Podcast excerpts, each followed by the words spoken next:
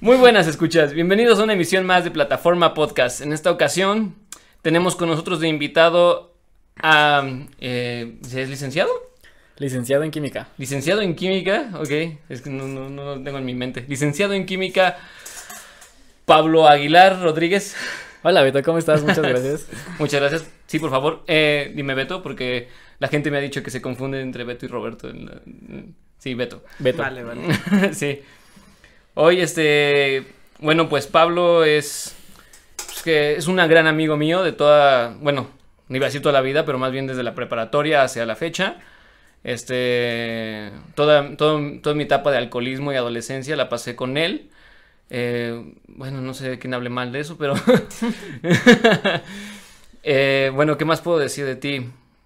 Él estudió, como dije, licenciatura en química en la UNAM. Anterior a eso, él tiene, es técnico en máquinas con sistemas automatizados, al igual que yo. Ahí nos conocimos, Beto. Ahí, y este, y un tiempo, ¿cuántos semestres estuviste en, en ingeniería biónica, no? Eh, dos semestres. Dos semestres. Oh, hiciste un año en ingeniería biónica. Sí, al- a la mitad del segundo semestre me di cuenta que no era lo mío, lo dejé y empecé en química. Sí, yo recuerdo mucho que cuando te ibas a salir de aquella ocasión, me habías prometido que te ibas a ir de químico para hacerme un hígado. Para mí, o sea, lo que le interesaba mucho a Pablo era hacer todo esto de materiales para la generación de órganos y demás. Porque yo tengo un pequeño problema de eso de que me emborracho muy rápido. Entonces me decía que me iba a crear un hígado nuevo. Bueno, antes de seguir, quiero presentar de nuevo, como siempre, que acompañamos aquí el otro titular del programa, del podcast. Hola, ¿qué tal? Pues bueno, sí, eh, aquí en este tema que me parece muy interesante y pues bueno, creo que lo que habíamos comentado que queríamos empezar era que nos contaras un poquito de, pues bueno, quién eres, digo, tanto lo que estudiaste, aunque ya hablamos un poco de eso, pero tal vez que lo pongas un poco más en detalle y que eh, nos platiques cómo llegaste a lo que estás estudiando ahorita, lo que hiciste de tu tesis, o sea, como cuéntanos un poco el desarrollo de qué tuvo que pasar para que terminaras haciendo lo que haces ahorita. Bueno, Ah, no, perdón, perdón por interrumpir, no, que, porque parezca que interrumpo mucho. Eh, Sí, qu- quisiéramos hacer un énfasis en, en todo este, esta- este trayecto que has tenido que recorrer. O sea, ahorita lo acabo de mencionar, son diferentes ramas de la ingeniería que has tenido que cursar, vivir, o e- incluso en tu entorno familiar son muy diferentes ingenieros en tu vida. Eh, ¿Por qué exactamente a dónde estás ahorita? ¿Cómo llegamos a eso? Bueno, justamente mis papás es, es ingeniero del, del poli, mis hermanos son ingenieros aeronáuticos, ingenieros industriales, entonces Bueno, es industrial. es industrial, pero aún así, sí es ingeniero. No, sí, Entonces- no, no, perdón, ¿eh? Entonces yo continué con la ingeniería, en este caso con la ingeniería biónica durante un año prácticamente y es donde me entró la curiosidad por materiales, en, en específicamente por biomateriales, por lo que dice Beto de su hígado. y me di cuenta que en la ingeniería biónica no iba a tener la formación que quería de materiales, por lo que decidí cambiarme de carrera a licenciatura en química en la Facultad de Química de la UNAM y entré con esa mentalidad de estudiar materiales. Poco a poco me adentré en, en esta ciencia y e ingeniería que, que realmente es muy vasta, concluye con, co- incluye materiales orgánicos, inorgánicos como polímeros, bien puede ser incluso ah, desde los biomateriales hasta, por ejemplo, un ladrillo, es todo eso abarca los la ciencia de materiales y yo me enfoqué principalmente en polímeros. Entonces estudié polímeros y estudié otros materiales como grafeno, como óxido de grafeno, lo cual no me dio pues mucho no me dio mucho interés, sin embargo, no tuve mucho interés en ello, sin embargo, cuando me topé con a la mitad de la carrera, ahí por quinto semestre, con una materia que se llamaba Ciencia y Arte, que le impartía la, la química farmacéutica Emil Bachel, ella nos comentó acerca de laboratorios que se dedicaban a estudiar obras de arte. Entonces, eso es un estudio de materiales, principalmente polímeros, material como, materiales como pigmentos, aglutinantes como grasas, eh, aplicadas al arte. Entonces, este tema me pareció ah, muy relevante porque siempre me ha interesado el arte desde, me parece que desde la secundaria, donde, donde admiraba los murales de Siqueiros en Bellas Artes y ahora tengo la oportunidad de, estudiar obra, parte de la obra de Siqueiros. Entonces, en poder fusionar el estudio de la química con esta pasión por el arte fue una oportunidad increíble. ahora bien, continué eh, los estudios de, de ciencia y arte en, la Facultad de Ciencias y así llegué hasta el Instituto de Química, donde, donde realicé mi tesis de licenciatura en el Laboratorio Nacional de Ciencias para la Conservación del Patrimonio Cultural, el LANCIC. Y ahí es un laboratorio interdisciplinario que donde, donde laboran químicos, físicos, biólogos, antropólogos, historiadores del arte, todos con un objetivo en particular que es conservar el patrimonio cultural. Oh, eso suena bastante interesante. Yo, bueno, de lo poco que pude checar previo a todo esto, pues vi muchos laboratorios, pero no sabía que eran de diferentes ramas de, de las diferentes ciencias. O sea, también estás ahí en, interacción con ellos todo el tiempo, ¿no? Me refiero a los antropólogos, con los historiadores y ellos. O, o cuando estás en la química solamente te relacionas con los químicos y solamente con los demás eh, científicos. Tenemos una relación bastante estrecha. Nos tratamos de hacer un lenguaje común ante todos.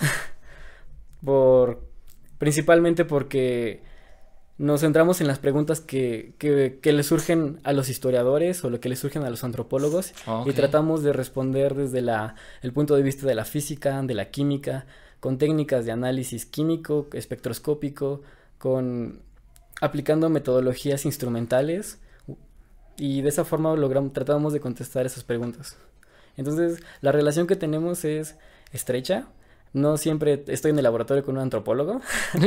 sí, claro. Sí, pero nos comunicamos muy... Tenemos una comunicación muy, muy cercana. Eh, si mal no recuerdo, eh, lo que me comentó Beto y bueno, lo que estamos viendo es que, o sea, digamos, está como este, el instituto... ¿Me lo puedes repetir el nombre, por favor? El, el, sí. Bueno, el, el ANSIC es un... Exacto. Es un laboratorio, sin, paredes. Tiene varias sedes. Está la sede, el Instituto de, Investigaciones Estéticas, el Instituto de Química, el Instituto de Física. Entonces lo conforman varios laboratorios a este laboratorio nacional. Sí, pero a lo que iba es que tú estás, me parece, en un laboratorio específico, ¿no? Uno que es de... El, estoy en el Laboratorio Universitario de Resonancia Magnética Nuclear. resonancia magnética. En el Instituto de Química. Ok, ok.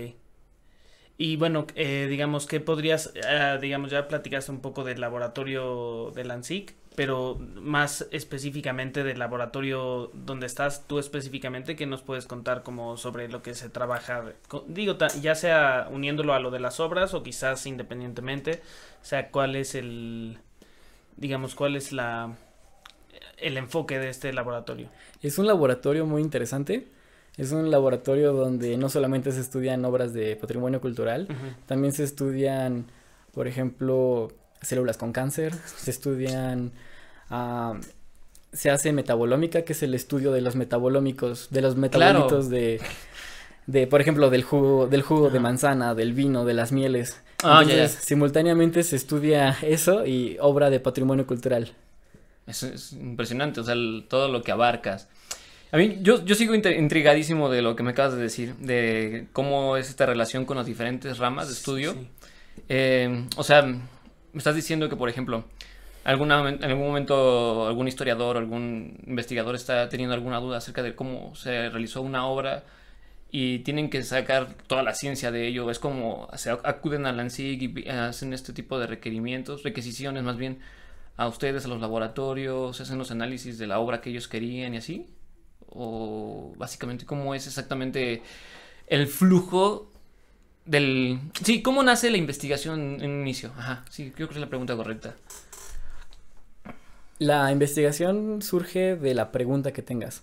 Por ejemplo, hace poco llegó llegaron muestras de la tallera de Siqueiros, su casa taller, al, al, laboratorio. Entonces ahí tenían preguntas de si había visto si había habido algún arrepentimiento. El arrepentimiento es cuando el mismo autor ah, modifica su obra.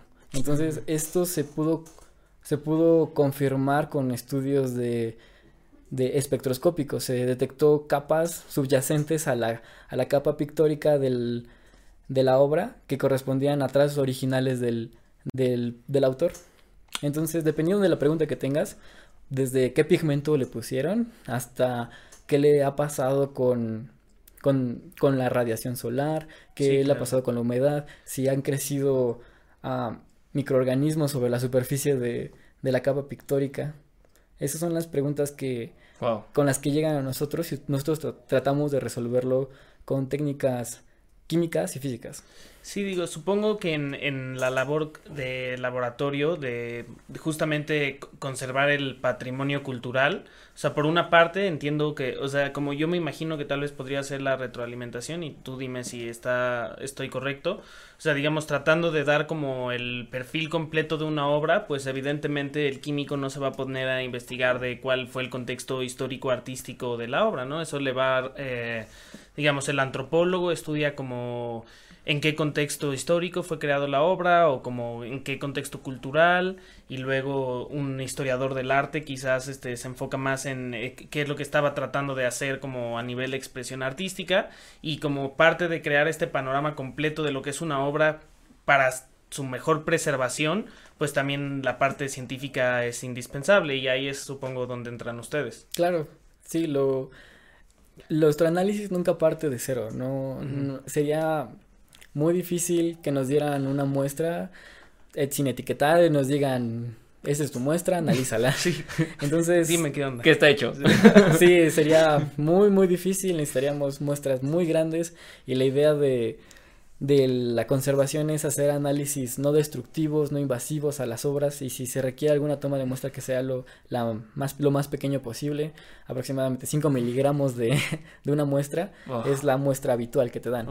Entonces, mm, la información que nos aportan los historiadores de arte del contexto de los mat- posibles materiales que se hayan usado es vital para nuestra in- investigación. Wow, sí sí está muy interesante, hijo. Neta, o sea, qué bueno que no lo, que nos platicaste así en este, en esta forma, porque yo la verdad, pues te conozco hace mucho y, y sé que llevas un muy buen rato ahí.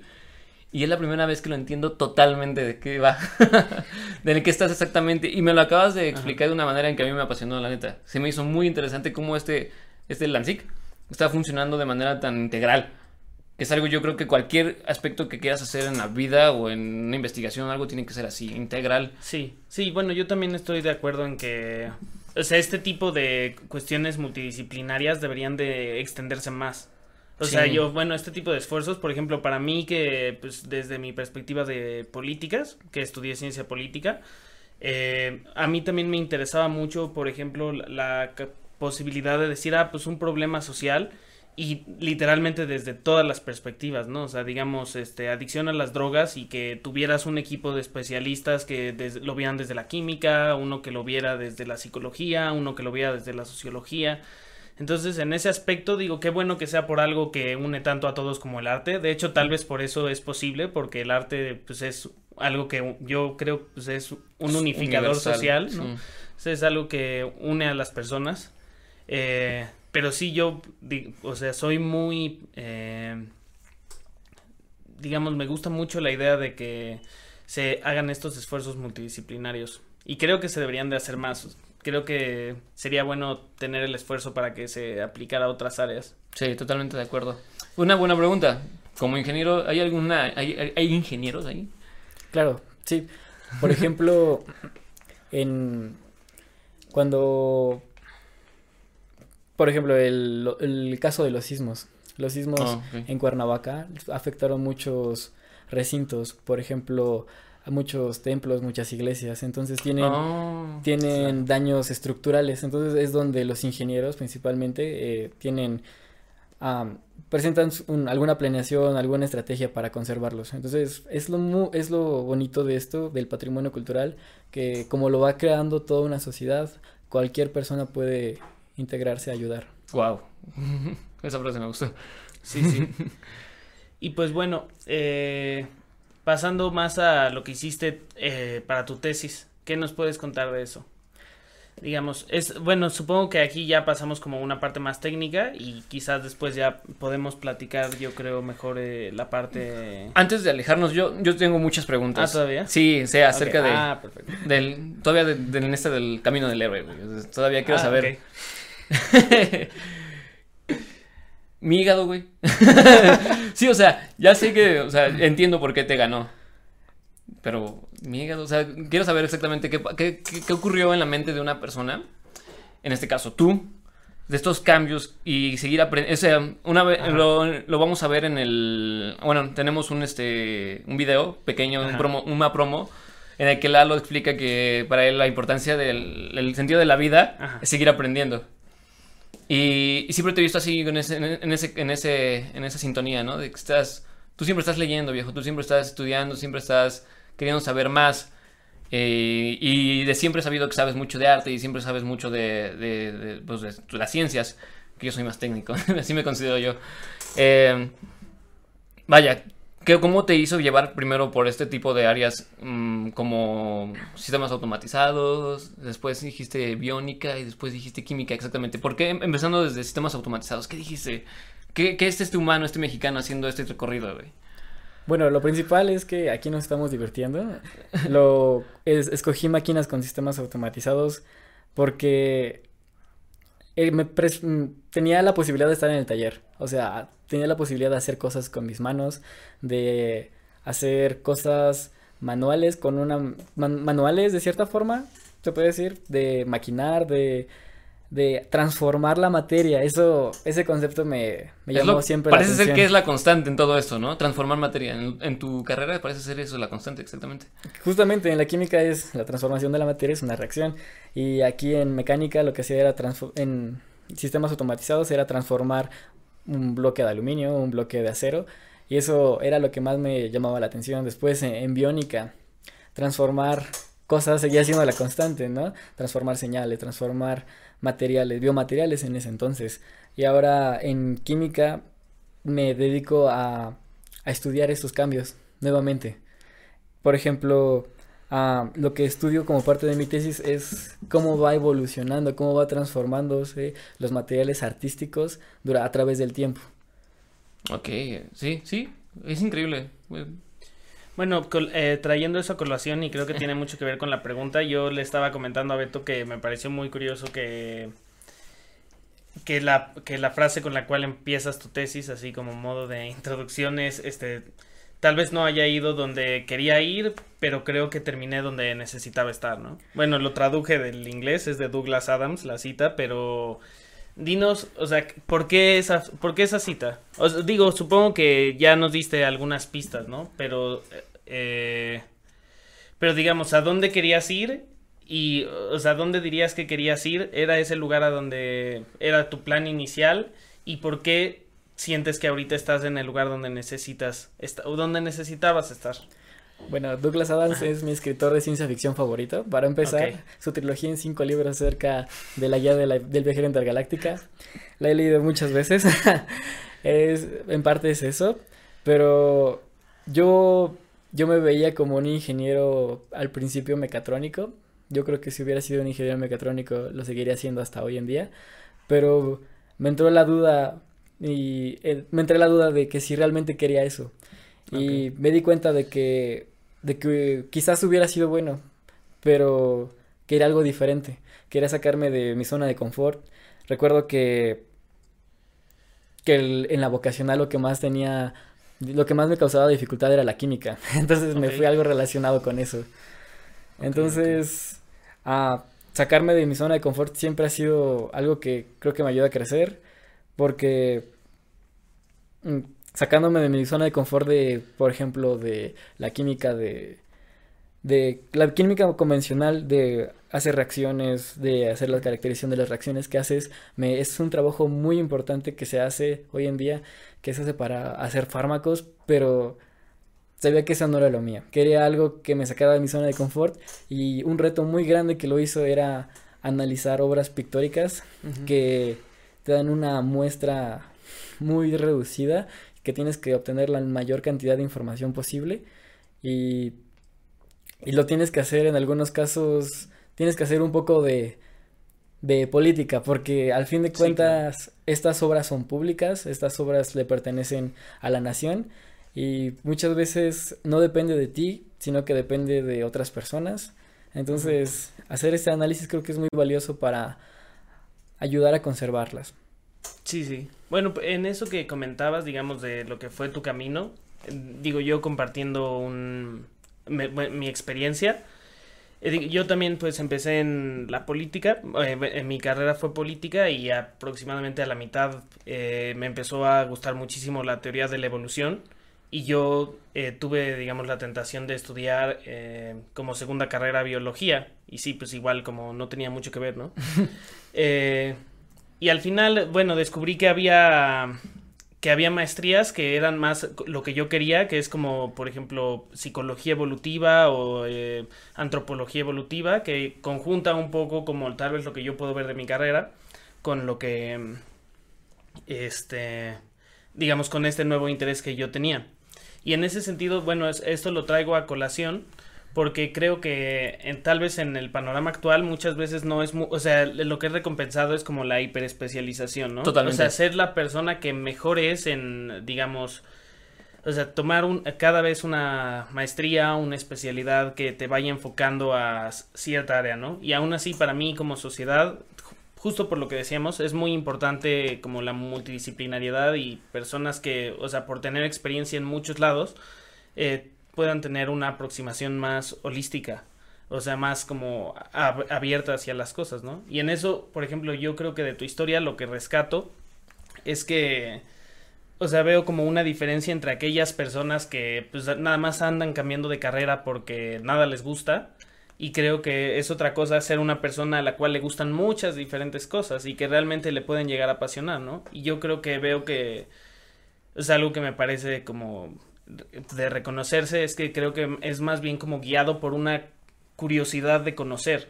O sea, no es como, ah, nada me apasiona, aquí no me siento bien. O sea, más bien es como, quiero retarme, soy curioso, quiero descubrir, esto ya lo sé, pero quiero saber otra cosa. Y creo que, pues bueno, eso para, o sea, creo que algo que yo saco de, pues la trayectoria que has llevado es justamente eso. Yo, Tomás, ¿no, ¿no agregas nada? Yo tengo una pregunta. Claro, Este, siempre te he visto muy interesado en las artes. ¿Haces arte?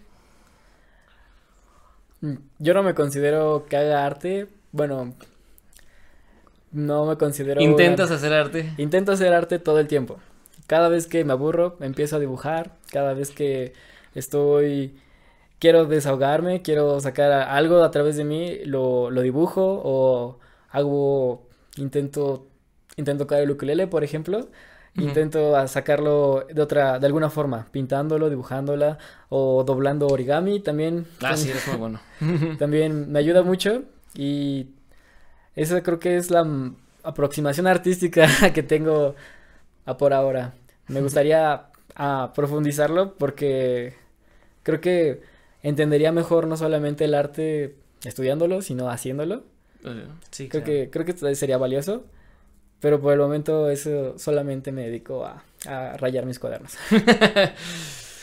ah, excelente. Pues yo creo que con, esa respuesta nos damos un corte y ahorita regresamos a seguir haciéndote preguntas. Sí, Beto. Vale. Hola, escucha, estamos de vuelta aquí con Pablo Aguilar. Y continuando haciendo la entrevista, vamos a tomar un poco ahorita más el camino de preguntas acerca de su tesis, de lo que ha estado trabajando y a lo mejor con un poco de contexto histórico. Eh, histórico. bueno, eh, ¿quieres empezar? Eh, pues digo, obviamente antes de esta entrevista estuvimos revisando todo el trabajo y pues nos pareció muy interesante, va mucho en el sentido de lo que veníamos hablando en el segmento pasado respecto a eh, el análisis químico y técnico de las pinturas y del arte, pero pues, o sea, creo que podríamos, podrías decirnos directamente eh, qué fue lo que te planteaste como objetivo de investigación y también por qué escogiste ese, ese objetivo y esa hipótesis y ese proyecto en general, ese problema y eh, los resultados que obtuviste. Y quizás, bueno, hablarnos también eh, de forma resumida de, digamos, las técnicas, un poco sobre cada técnica y cuáles son sus diferencias, etcétera. Bueno, en mi tesis lo que, lo que estudié fue fueron seis pinturas acrílicas de la marca Politec. Eso es una marca ah, pues particular porque esta fue fundada por José López Gutiérrez, que fue un, un pintor que proveía de materiales artísticos a pintores mexicanos como David Alfaro Siqueiros, como Rufino Tamayo. En su libro Painting with Acrylics menciona que en 1966 el 90% del muralismo mexicano utilizaba pinturas acrílicas formuladas por él o alguno de sus productos. Entonces, por esto es importante estudiar um, la obra de, de este pintor, tanto sus formulaciones como sus pinturas actuales. Entonces, en... Tranquilo, mira, estamos en confianza. En mi tesis lo que hice fue estudiar cómo, cómo les afectaba la radiación, la luz solar, la lluvia, si tratando de simular las condiciones a las que estaría expuesto un, la pintura acrílica a la intemperie. Esto es muy importante, la intemperie, porque justamente los murales tenían este... Esta característica. Esta característica, sí. ¿no? Y tienen esta característica mmm, no por... No porque el autor quisiera... Mmm, no, no porque fue un capricho del autor, ¿no? Tiene el... El arte mural es mural porque lo consideraban propiedad del pueblo. Entonces, la pintura de caballete lo consideraban mal visto, por decirlo de alguna forma. Entonces preferían la pintura mural. A partir de 1920, con la formación de el Sindicato de Obreros Técnicos, Pintores y Escultores. Entonces, estos personajes que entre sus integrantes estaba Diego Rivera, Frida Kahlo, comenzaron a hacer murales en edificios públicos, como la CEP, como, por ejemplo, en, en el... No, el Poliforum no, todavía no. Ah, okay. es, más, es de después eran, del Poliforum, sí. Eran... Bellas Artes. No, sí, Bellas Artes no todavía no. No, no, no todavía no llegamos ahí. Okay. Es, por ejemplo, eran interiores. Eran pintores, pinturas murales, pero al interior. ¿Como el caso de Coyoacán? Como, como el edificio de la CEP.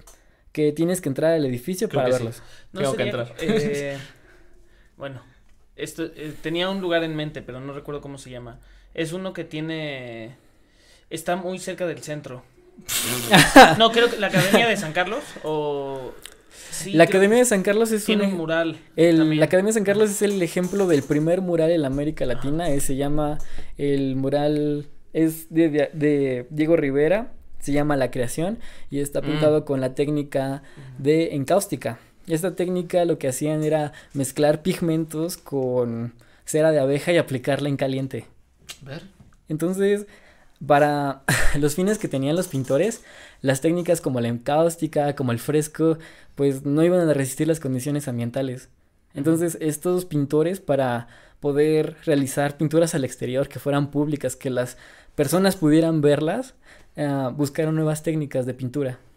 Entonces, Um, buscaron, hicieron una revolución técnica de materiales y de técnicas.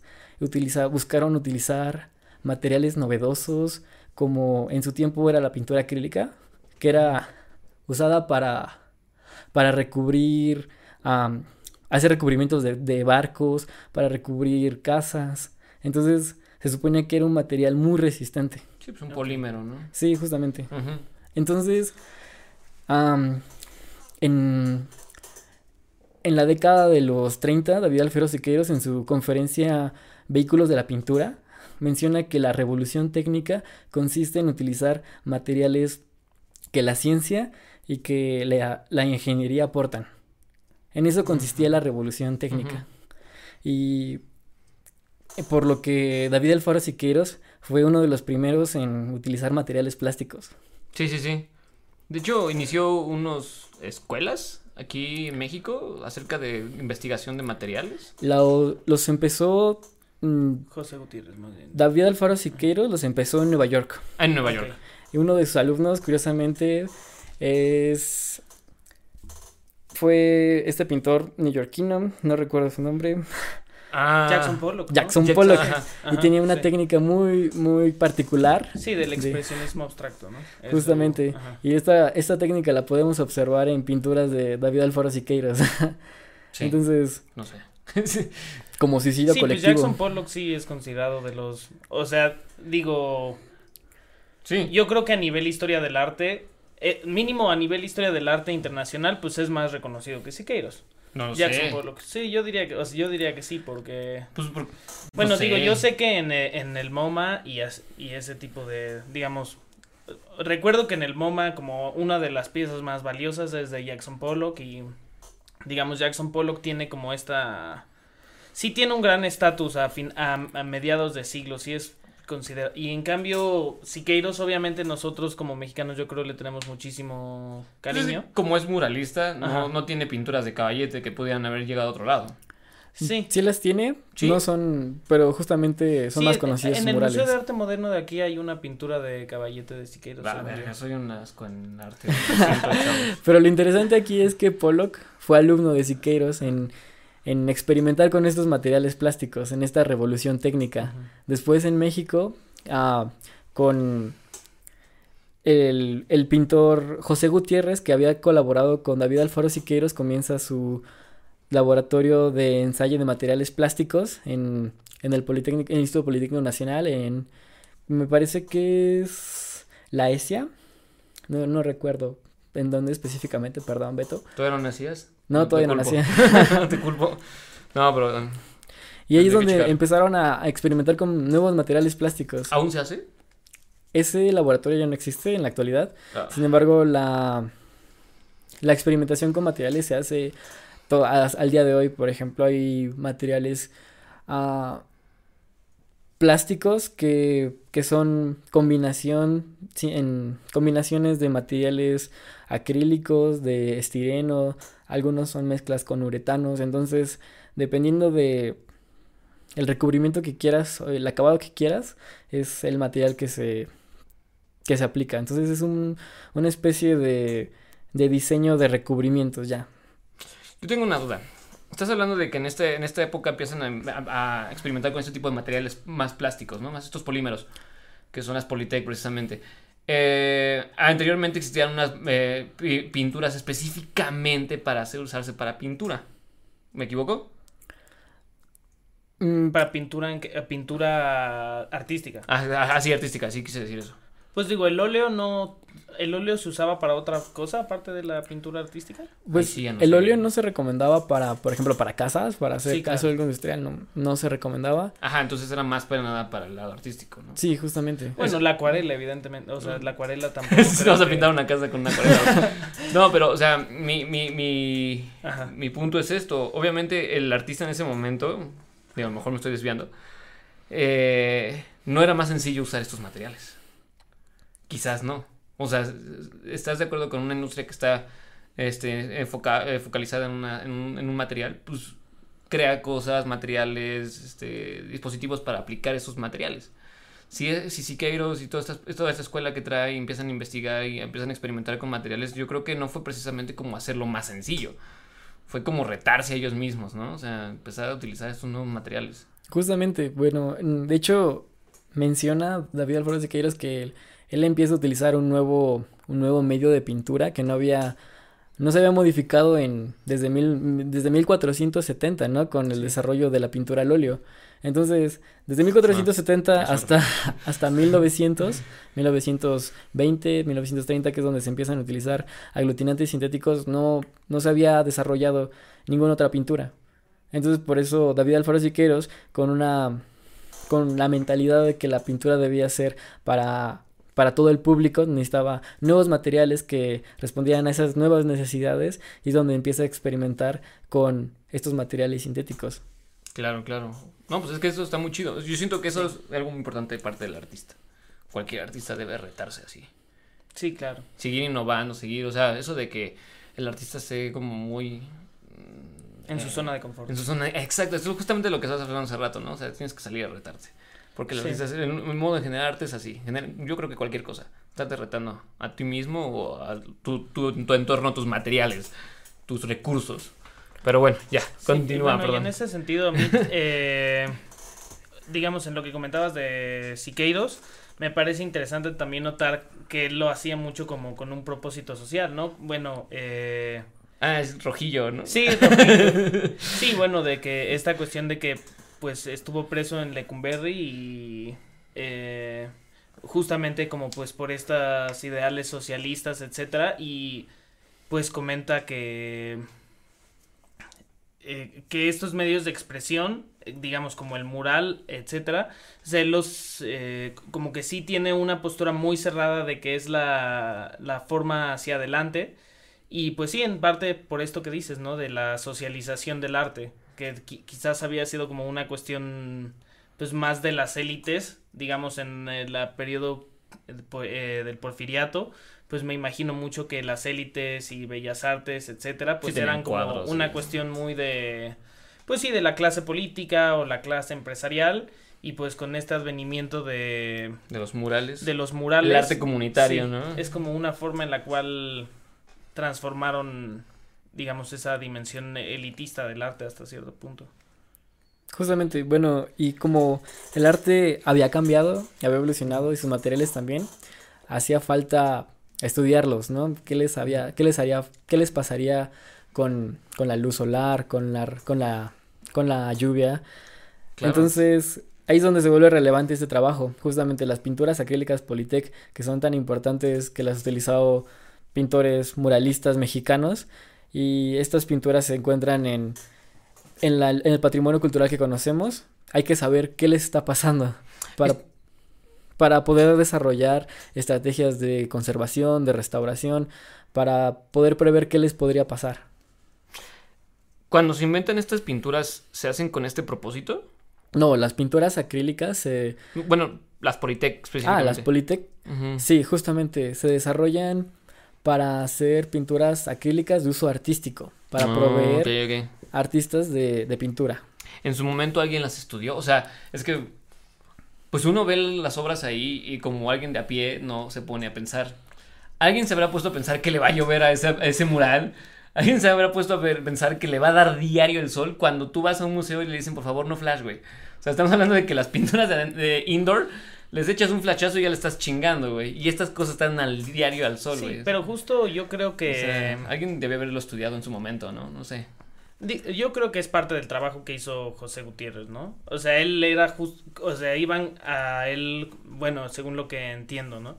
Como asesoría, eh, muchos artistas, bueno, ya mencionaste varios, y Carlos Mérida, y... O sea, había muchos, muchos artistas que acudían a él, supongo que en parte era por esto, y también eh, respecto a lo que comentas, tam- también cabría preguntarse qué tanto ha cambiado de la versión original y supongo que sí es algo, ¿no? O sea, y Ah. quizás muchos de los murales que vemos, eh, pues sí, en cierta medida o no, y eso es justamente lo que vale la pena estudiar, es qué tan parecido es lo que estoy viendo a lo que vio la primera persona cuando este mural fue inaugurado, ¿no? Justamente muchos artistas consideran que la obra evoluciona, ¿no? Que va cambiando a través del tiempo y esto es un proceso natural. Pero muchas veces nosotros entendemos que, que las condiciones a las que está expuesta la pintura no son las óptimas y por eso hay que res- regresarlas a las condiciones a las que estaba anteriormente. Entonces la intervención que se busca hacer busca hacer busca que pueda ser removible, que pueda ser ah, fácilmente aplicable, que pueda ser también mm, que pueda ser indistinguible de la de lo original. Entonces me parece que son muchas ah, cualidades que se le aplica a la, al- a la restauración que se le podría hacer que son complicadas técnicamente. Entonces, Me imagino que ese también es un debate, ¿no? Digamos, esta perspectiva de... Es como cuando en el cine los que se enojan porque George Lucas le, le puso efectos a las, a las películas de Star Wars. Bueno, no es lo mismo porque como dices, obviamente no es mejorar el producto del artista original. O sea, lo que buscas es capturar la esencia original de la obra en su máxima expresión o como fue concebida pero también supongo que debe de haber un debate en el sentido de, no, pues es que la obra, o sea, parte de del sentido de la obra es envejecer, ¿no? Y si lo, o sea, como, o sea, debe de haber cierto debate respecto a qué tan viable debe de ser la restauración. Por ejemplo, tengo también la noción de que muchas veces se hace la restauración por computadora. Yo he visto muchas veces que dicen, ah, pues así esta, ¿Sí? sí, como por ejemplo esta, esta estatua romana, así era originalmente. Ah, y no es como que vayan a llegar y vayan a hacer la estatua que ahorita está en el Museo del Louvre, otra vez la estatua como era De originalmente. hecho, sí lo hacen. Sí, sí, pero supongo que a veces y a veces. O por ejemplo, la Venus de Milo. O sea, es una obra de arte que lo, el paso del tiempo lo ha afectado de forma en la cual se ha adentrado a nuestra cultura popular a través de la forma en la cual la deterioró el tiempo. Sí, ahora O sabemos. sea, sí, se- no podrían ir con la Venus de Milo y bueno, pégale un brazo. No, pero por ejemplo, Ajá. cuando tú vas a las obras de El Partenón, o sea, Sí, claro. sufrió guerras, y sufrió muchas invasiones, entonces está muy destruido. Lo que han hecho ellos es que precisamente vuelven a reconstruir, tienen la pieza original, toman ese, hacen una réplica y sobre la réplica Ajá. lo reconstruyen como Sí, era originalmente. Ajá. Entonces, se puede. Simplemente yo, como Sí, dices, claro. en el caso de la Venus, pues es que no tendría chiste. Si la arreglas y le regresas los brazos, es como cualquier otra Venus, que hay tantas, ¿no? O sea, Sí, claro. Claro, es como una curiosidad de cómo se habrá visto en su en cuando en su mayor es- esplendor, ¿no? Cómo se habrá visto originalmente, pero creo que justamente lo la historia que que sufre la la propia obra es interesante en sí Sí, claro. y creo que la la, la historia que sufre la misma obra constituye parte de de la cultura que, que nos forma, ¿no? Por ejemplo, uno de los principales objetivos de, de conservar esto es que estos artefactos que son físicos, como esculturas, como libros, como pinturas, son, tienen en sí mismos, un, reflejan ah, la... Nos podemos identificar con ellos, ¿no? Y forman nuestra... Nos podemos identificar culturalmente con, con esos objetos. Entonces forman nuestro entendimiento de la historia. Entonces por eso es importante conservarlos.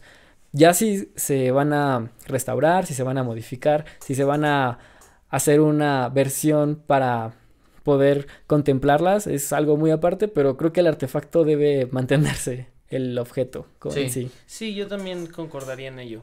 Aunque bueno, quién, quién sabe, siempre es delicado, ¿no? Porque igual, por ejemplo, digo, la restauración obviamente es un proceso constante, independientemente de lo que sea, ¿no? O sea, este tipo de piezas como la Venus de Milo, o sea, debe de estar en constante restauración, o sea, obviamente Sí. no en el sentido de buscar que se parezca...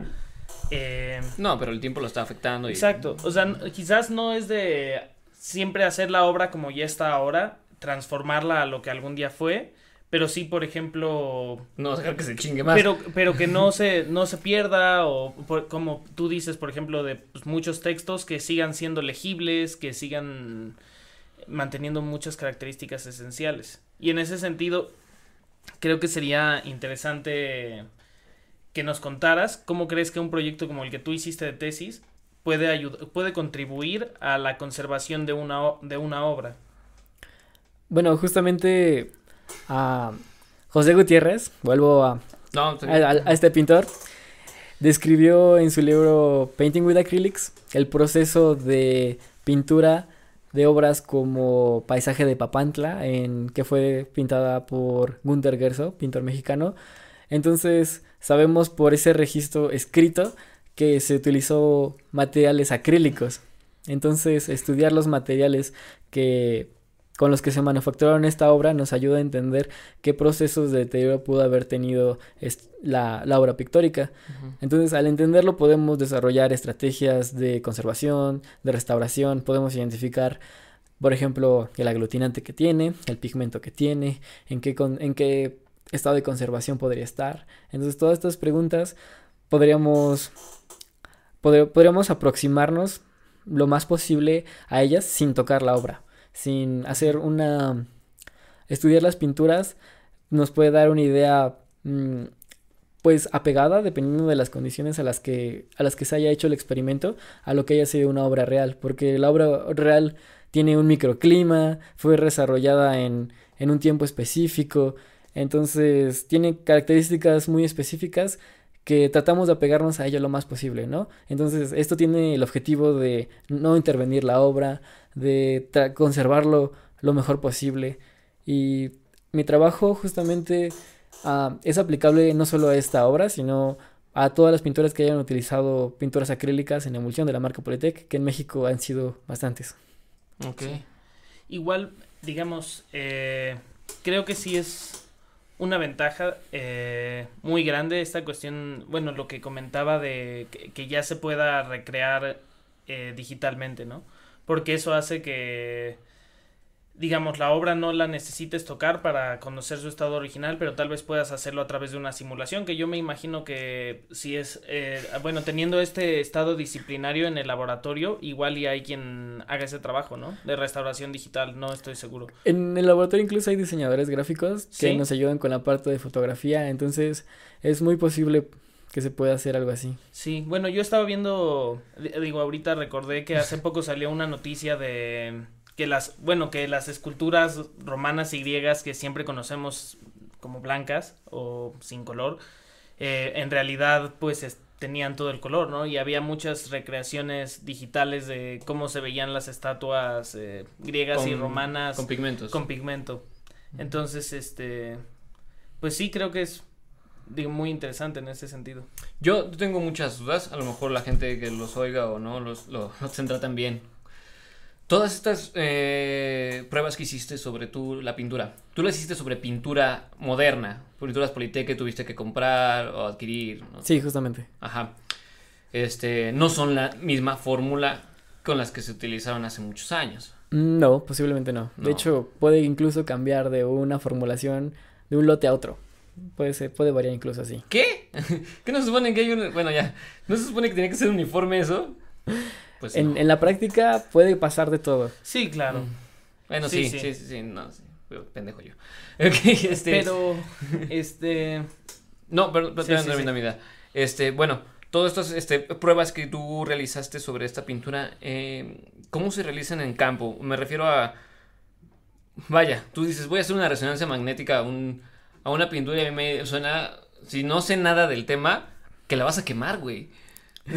No, eh, para hacer los experimentos, todos los experimentos están muy planeados. De, dependiendo de la pregunta que tengas, se hacen los experimentos sin, buscando algo específico, ¿no? Sin embargo, los estudios que se hacen primero son estudios no destructivos, que no, que no son invasivos, son técnicas de imagen, donde tú tomas fotografías de la imagen bajo diferentes lámparas, por ejemplo, lámparas UV, lámparas infrarrojo, eso te da mucha información.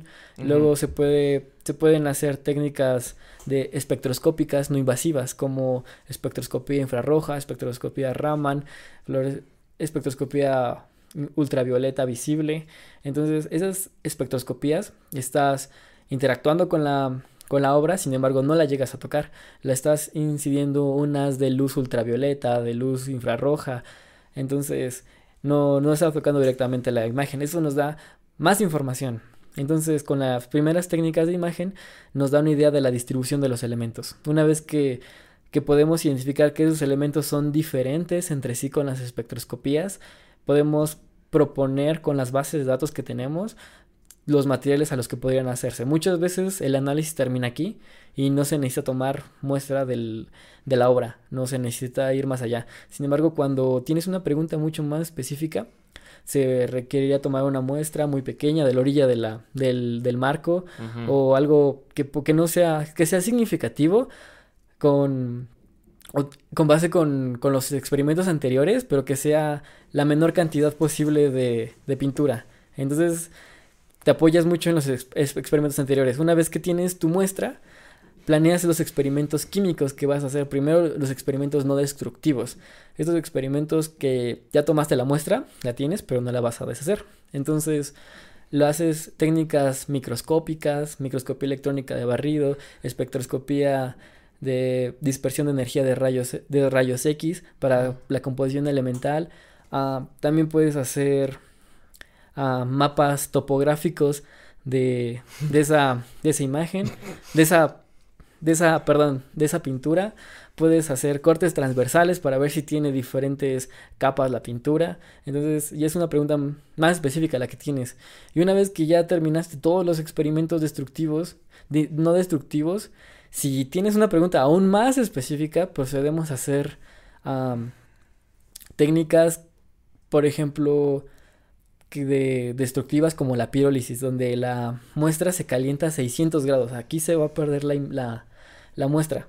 Sin embargo, tienes todo el trasfondo de los experimentos anteriores que justifican este experimento.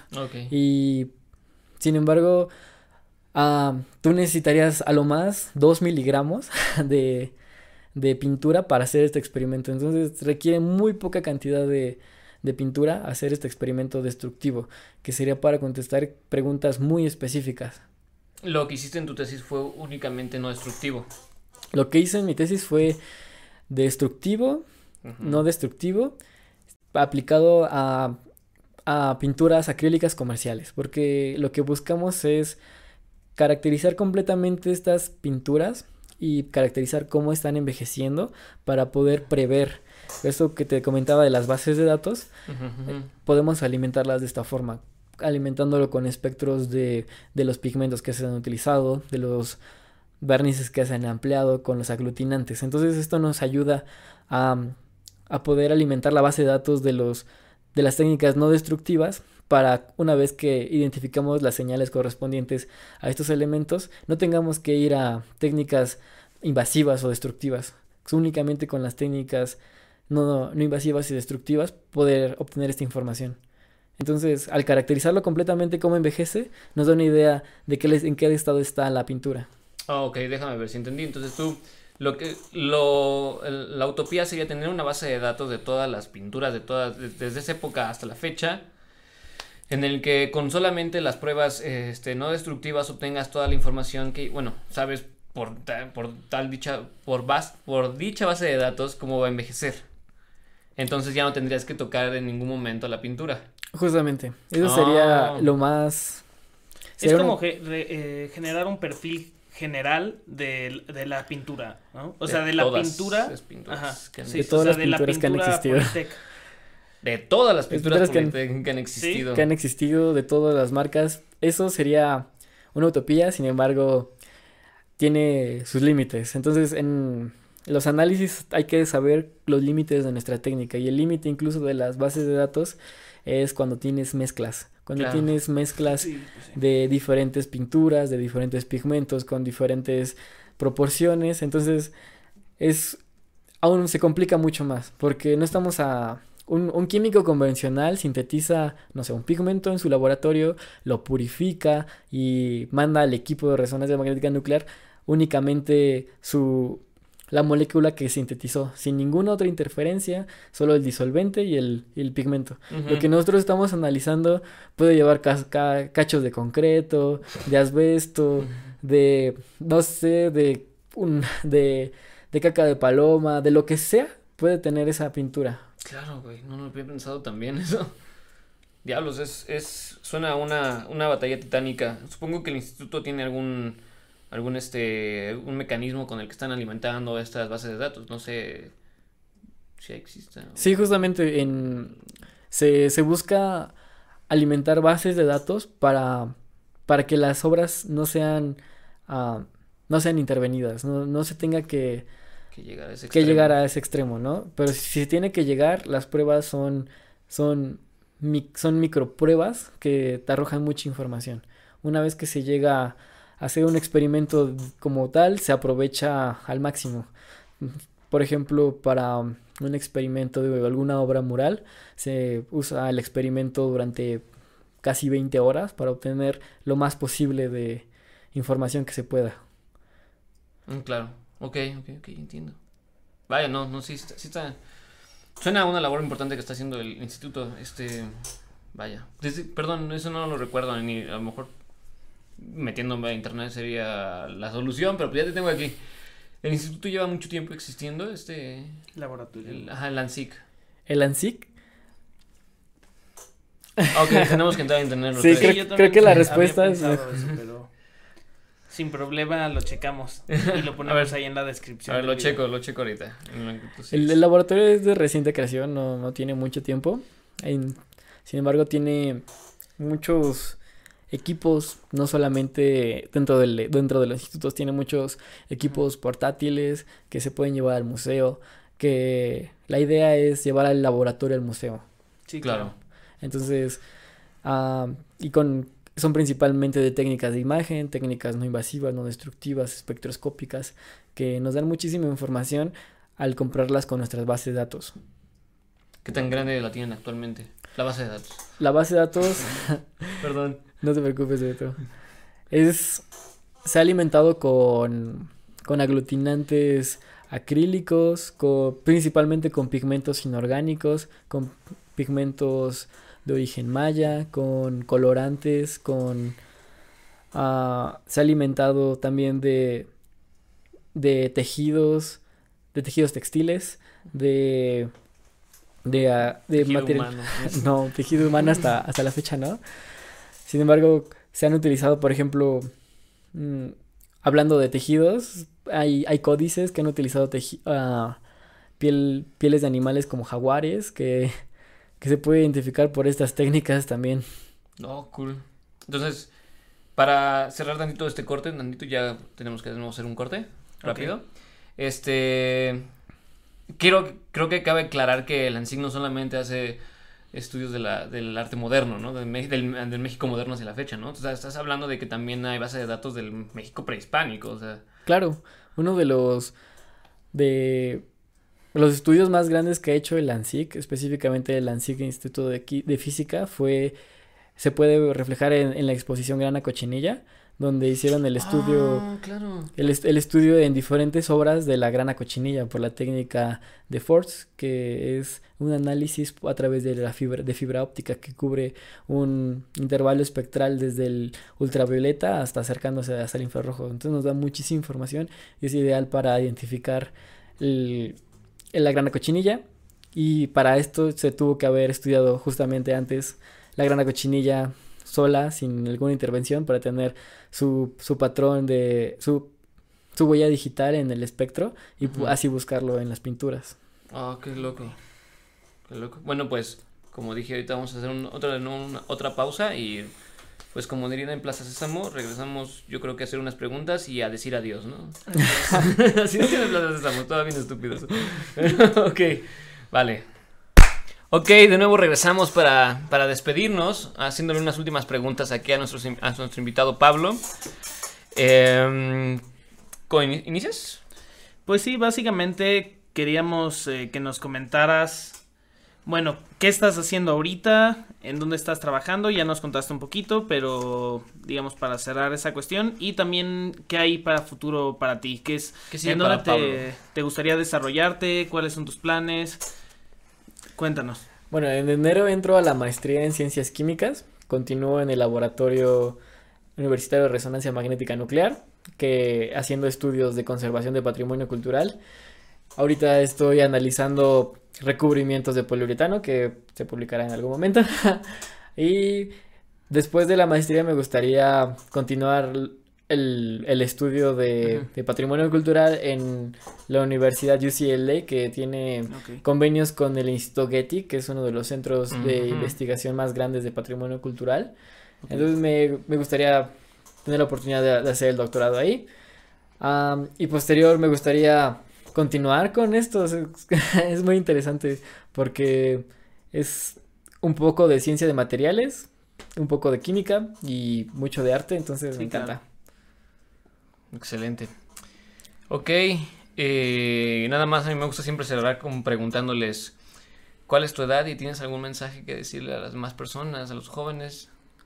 Pues tengo 24 años. Ah, mi mensaje es que es, es muy cliché de verdad, pero No, aquí no hay clichés. claro que no. es disfrutar lo que haces. Mm, Ese, consejo lo he escuchado muchas veces. Tiene mucho de verdad. Lo he escuchado de químicos muy, muy, muy importantes. Y tienen razón. Porque puede que tú, lo que estés estudiando, lo que estés sintetizando, cure el cáncer. No sabes. Pero lo que sí es que te estás divirtiendo. Y si haces eso, no, no digo que esté bien que soportes mm, a rachas malas a propósito, pero te va a hacer mucho más llevadero esto, ¿no? El esfuerzo se va, va a ser gratificante, va a ser, las horas de estudio van a valer completamente la pena, tu esfuerzo está completamente dirigido y, y eso es lo más importante para mí. Vale, pues. ¿Tienes alguna otra pregunta para No, cerrar? no, no, creo que es una muy buena nota con la cual cerrar. Ok, excelente. Pues muchas gracias, Pablo. Gracias, Gracias. por todos tus años de amistad. Gracias, Beto. También a ti, Gracias, Lalo. Y se suicida en público. Ah, muchas gracias, adiós. que fuera Joker. y este, vivimos en una sociedad. ¿Quieres oír un último, un último chiste, Beto? bueno, nos vemos hasta la próxima emisión. Muchas gracias a todos ustedes.